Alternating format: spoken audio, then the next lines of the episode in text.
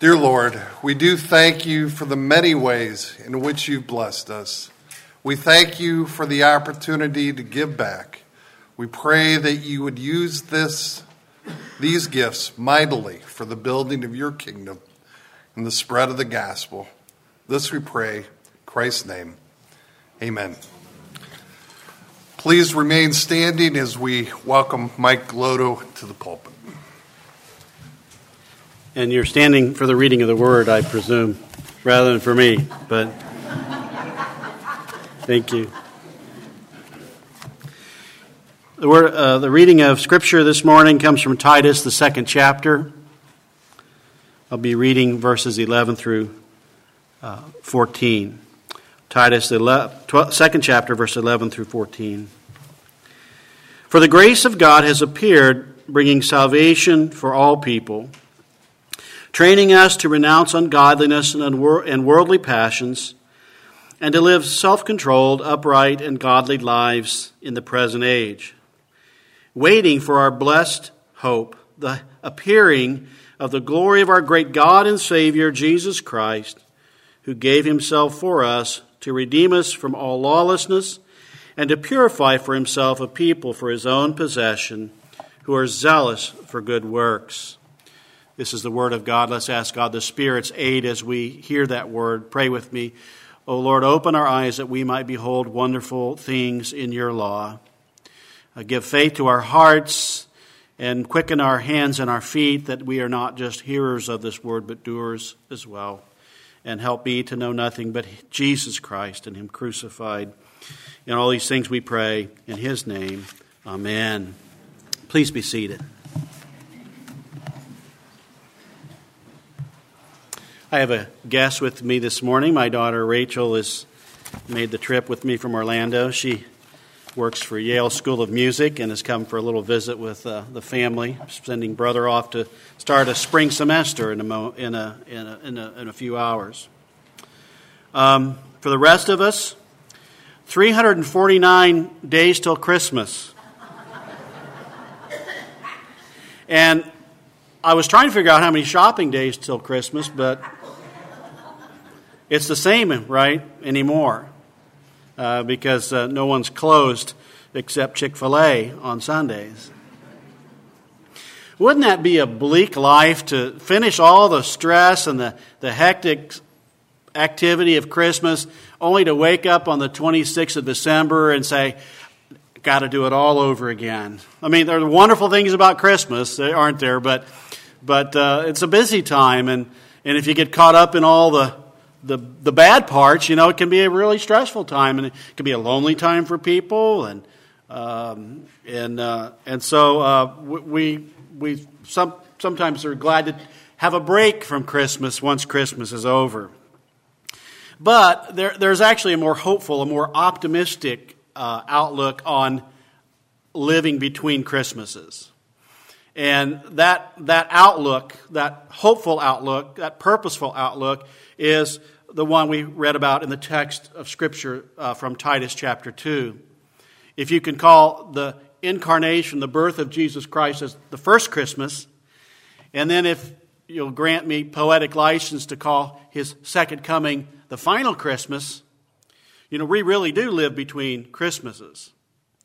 And this text from Scripture this morning is going to teach us what, what kind of way we're given to live between Christmases so that we have a life of purpose and hope.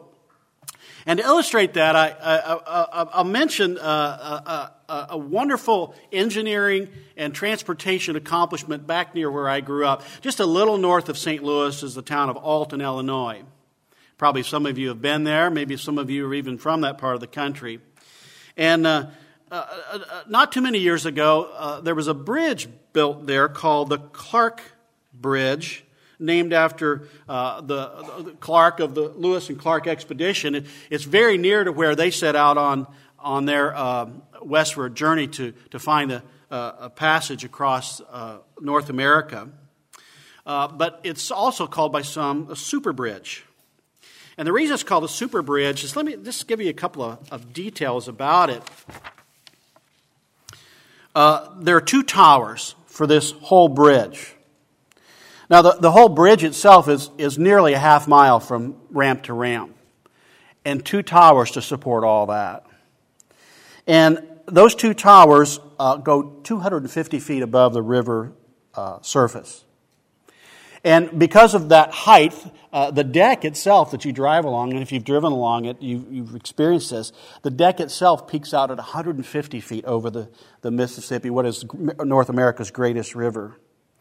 And there were so many wonderful things this, this bridge did. I used to drive this bridge once in a while when I worked as a CPA in St. Louis. I had clients that way.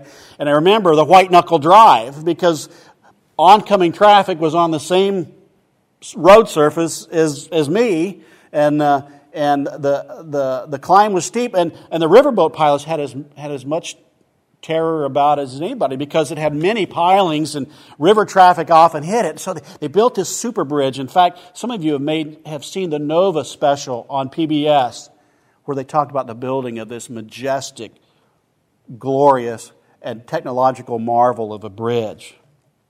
Well, that's not a bad picture of what Paul is saying here to Titus.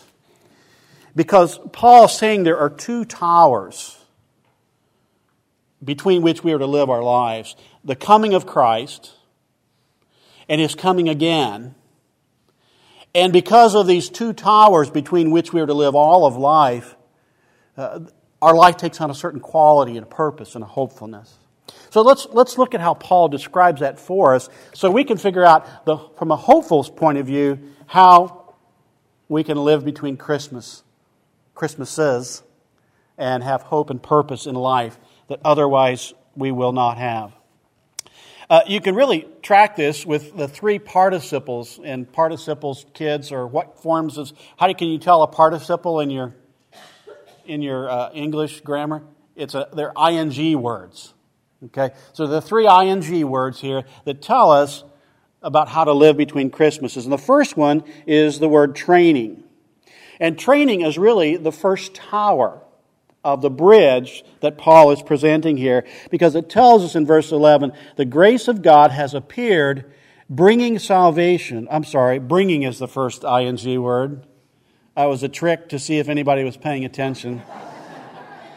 for the grace of God has appeared bringing salvation for all people.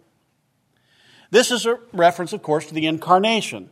That God, the second person of the Godhead, took to himself a human nature, was perfectly joined, in, in, uh, eternally joined to a human nature, though not uh, commingling those natures, he was fully God and fully man. And by doing so, Jesus Christ brought salvation. He lived a perfect life. He kept God's commands so that he could truly be declared a righteous one. And he freely grants that righteousness to those who would trust in his life and also in his death because he died for sin. Uh, Mary was told, "This you shall call this child's name Jesus, for he will save his people from their sins." And so this is the first tower in the bridge of the Christian life. This is the first Christmas because it tells us that in the coming of Jesus Christ at the first Christmas, we have brought, been brought salvation, and this has implications for us uh, we're freed from our debt to God because Christ has paid for our sins. We are freed from the claims of others over our sins because if God is for us, who can be against us? Uh, we are delivered from self accusation.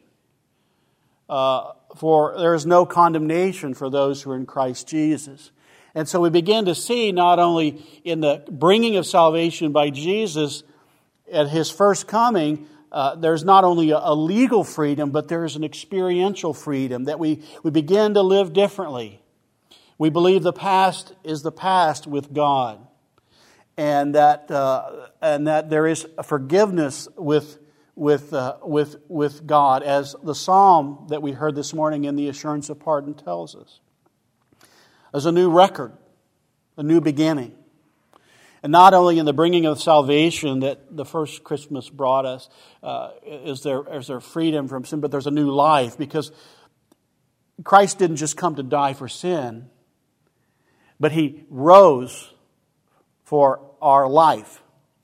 And so the new heavens and earth, which will one day be revealed, actually begins on Easter morning, where the firstborn of all creation, the firstborn from the dead, is raised from the dead. And if the Spirit that raised him from the dead lives in us, it will give life to our mortal bodies as well. And so says Paul here is, is speaking of all that Christ accomplished. Not simply dying for sin, although that's a big part of it, but it's, it's rising for our life, raising, uh, uh being raised up for our life. And that's the first tower of this bridge of the Christian life. But then Paul speaks of the second tower, which is in the word in verse 13 of waiting. That we're to live a certain kind of life waiting for our blessed hope, the appearing of the glory of our great God and Savior Jesus Christ. Uh, as Jesus said, uh, or as the angel said to, uh, to, uh, to the disciples, as you saw him depart, so you shall see him return. That Jesus promised that he would come again. He came once for salvation, he will come again for judgment. You know, this is the hope of Psalm 2, isn't it?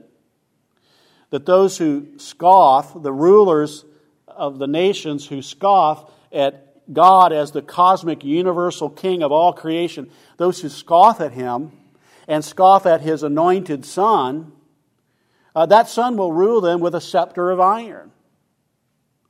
And they best kiss the son lest he become angry. You know, good news, as we talked about a few weeks ago, the good news is not good news for everybody. And, uh, and, the, and the coming of Christ again is the, is the confident hope of those who cry out, How long, O Lord? When we, uh, when we notice the things that w- were prayed for in the pastoral prayer this morning, that you know, things aren't right in this world, um, not only the civil magistrate, but our neighbor doesn't respect righteousness and doesn't tell truth and and, and, and, and doesn't do things according to the, the revealed will of God and God's character, and, and his people uh, fall under that burden. Uh, the, the, the wicked prosper, the psalmist in 73 is preoccupied with. Or uh, in Psalm 123, the, the, the hand of a servant to his master is because he is mocked day and night by the enemies of God. This is our hope that Christ will come again, that Christ is coming again. He will set all things right. But not only is our hope for justice, it's our hope for life. Because as Christ is raised from the dead, therefore, by faith in Him, those who trusted in Him will be raised with Him. You know, many of you have experienced this uh, as, as life has, has, has, uh, like an ever flowing stream, has uh, borne you uh, farther along in life. And, you know, my, uh, I think I shared with you a few weeks ago, we, I buried my mother a year and a half ago. You know, she was 97 when she died, so she spent about 20 years reading obituaries of people younger than she. You know, the, the psalmist says, Teach me to remember my days, right? That I may learn a heart of wisdom.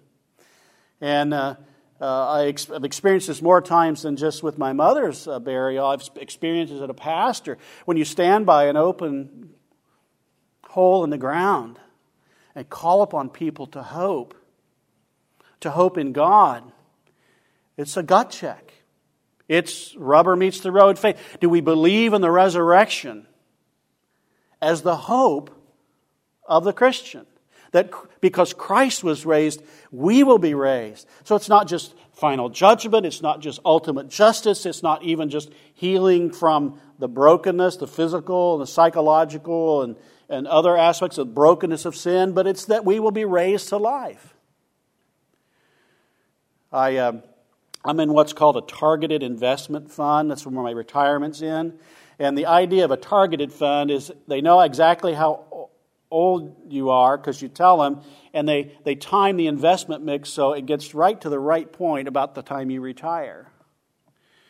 But you see, that's a really bad strategy for planning a life. It's a good retirement strategy, but it's a bad life strategy. Because the hope of the resurrection should work its way all the way back to our present moment, not just so that we time our hope in the resurrection and the second coming of Christ when we think it might be relevant. Because Paul is saying it's relevant for every moment of Christian living. These are the two towers of Christian living, Paul says. The tower of the first Christmas, the incarnation of God in Jesus Christ, and the tower of his blessed appearing again. I haven't mentioned the bridge in, Saint, uh, in Alton for a few minutes, but one thing that makes this bridge really remarkable is you know, a normal suspension bridge has two parallel sets of cables to hold up the bridge. Well, what's so aesthetically beautiful about this bridge is the cables come together in the two towers and they cross to the next tower and then they spread again. And, and the, the effect of it is, and you can go home and Google this and look at the photos that you can find on the internet. The, the effect of it is that the eye is drawn to these great towers because everything, these lines, these beautiful lines of these cables, all feed toward it. And that would be wonderful. That would be wonderful if those two towers were, were monuments. And quite honestly, we often live as Christians as if the first coming of Christ and the second coming of Christ are aesthetic monuments. But Paul gives a third, a third participle that tells us about the bridge itself. And that is found in the word training in verse 12. Because the grace of God has appeared, bringing salvation for all people, training us Grace has appeared to train us. And this is so contrary to the way people maybe popularly view Christianity. They see the grace of God as a get out of jail, get out of jail card. But see, the grace of God has appeared to train us, to teach us. What? To teach us what? To renounce ungodliness and worldly passions the grace of God has appeared to sever our relationship to sin and to live self controlled, upright, and godly lives in the present age. There's a, there's a no. The grace of God teaches us to say no, and the grace of God teaches us to say yes.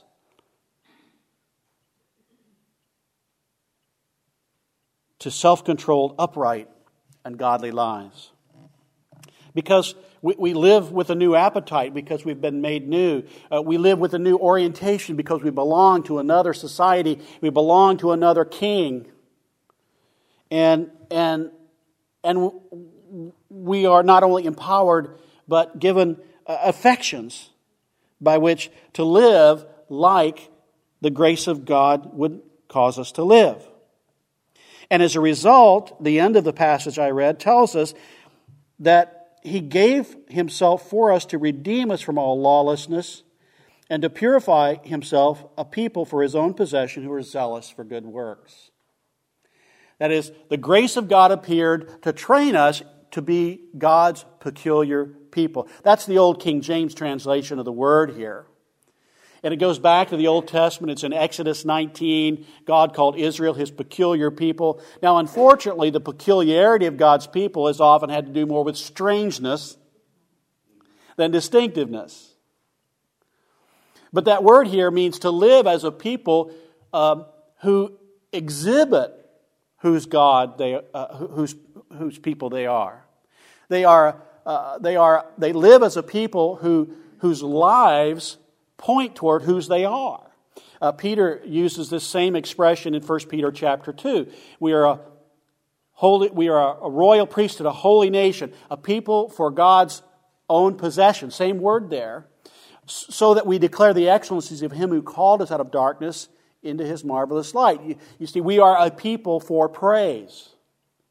And we are people for praise not only in our public worship, but we are people for praise because the grace of God is to train us to live in a different relationship toward the world. And it's not simply a, a, a, these virtues by themselves, uh, self controlled, upright, and godly lives, but these are actually counter virtues to the disvirtues of back up in chapter 1, uh, this is just a little side note, but in chapter 1, verse 12, Paul says, Cretans are always liars, evil beasts, and lazy gluttons. Now, you might be thinking, Paul probably not trying to reach the Cretans at that point, is he? But you see, uh, where Titus is on Crete, uh, Cretan culture uh, valued trickery and deception as a cultural virtue. And sort of like a, a, a whole island of Peter Rabbits. Uh, that, that, that when people is, are few and, and, uh, and, and, and they're surrounded by mighty nations, you know, there are, there are different ways of making your way in the world. And uh, so the Cretans had a, had a tomb for Zeus in Crete, Zeus being the chief god of the Greek pantheon. It was a joke. They didn't really think Zeus was buried there, but it was their, it was their tongue in cheekness. It was their, it, was their uh, frivolity and their, um, their, their, their reliance upon sleight of hand and deception as a culture. So Paul is saying something more to Timothy here. He's not just saying be self controlled, upright, and godly. He's saying live as a counterculture. Live differently than the world in which you live. After all, a bridge isn't just a monument, but a bridge is for going places. A bridge is for traveling on. And if it were just the first and the second coming of Jesus that were, were, were things we, we, we, we worshiped about and we, we saw as beautiful and wonderful things, but it never got us anywhere, we would not be learning the grace of God. But the grace of God has appeared to teach us, to train us, so that we are a people who live to give God a good reputation. I've been involved uh, with my own denomination, the Evangelical Presbyterian Church. I, have been involved in writing a paper on human sexuality uh, that'll become a position paper for our denomination. And one of the things of which we become intensely aware as we've listened to authorities and we've researched and we've listened to the church and we've tried to listen to those outside the church the, one of the greatest enemies of the Christian faith in terms of human sexuality is the church. Because we've been very selective about what things upset us. And so uh, our selective immorality makes us appear to be hypocrites. So the state of marriage within the Christian church doesn't speak well for what we say about marriage from Scripture, you see. Or uh, how we enter the political arena. You know, what, what, how should a Christian enter, enter civil discourse? Well, a Christian should enter it civilly. And probably most do. But unfortunately, sometimes the most noticeable voices in the public arena are the most strident and critical. And when a Christian speaks this way, that's what the world thinks Christians are like. And so Paul is, is issuing an appeal here that, that we live as befits our king so that people will know who is our king. And it's not just the virtues in and of themselves in the absolute, but it's the virtues in service of glorifying the God who made his grace appear in his Son. There was a letter written in the second century describing this outlook for Christians. Uh, the letter, the Epistle of Diognetus, as it was called. And here what it, here's what it says about this, this way of life. It says, uh, uh, of speaking of Christians, yet while living in every city and following the local customs, both in clothing and food, they show forth the wonderful and admittedly strange character of the constitution of their own citizenship. They dwell in their own fatherlands, but as if immigrants in them, living as if they belong to a better country, a better city, he says. They, dwell, they, they share all things as citizens and suffer all things as strangers. Every foreign country is their fatherland because they're Christians in every country. And every fatherland is a foreign country because they are citizens of a better country, you see. They marry as all men, they bear children, but they do not expose their offspring. In other words, they don't throw away their children, they keep them, they nurture them, they, they raise them. They offer free hospitality, but guard their purity. They pass their time upon earth, but they have their citizenship in heaven. They obey the appointed laws and they surpass the laws in their own lives. They love all men and are persecuted by all men. They are unknown and they are condemned. They are put to death and they gain life. They are poor and make many rich. They lack all things and have all things in abundance. You see, that's the vision that Paul is putting forth here to say that the grace of God has appeared, bringing salvation and waiting for the blessed hope, but also training us to live lives that will be to the praise and glory of God. If you took French in uh, high school, you may have learned a little ditty, a little song, a poem.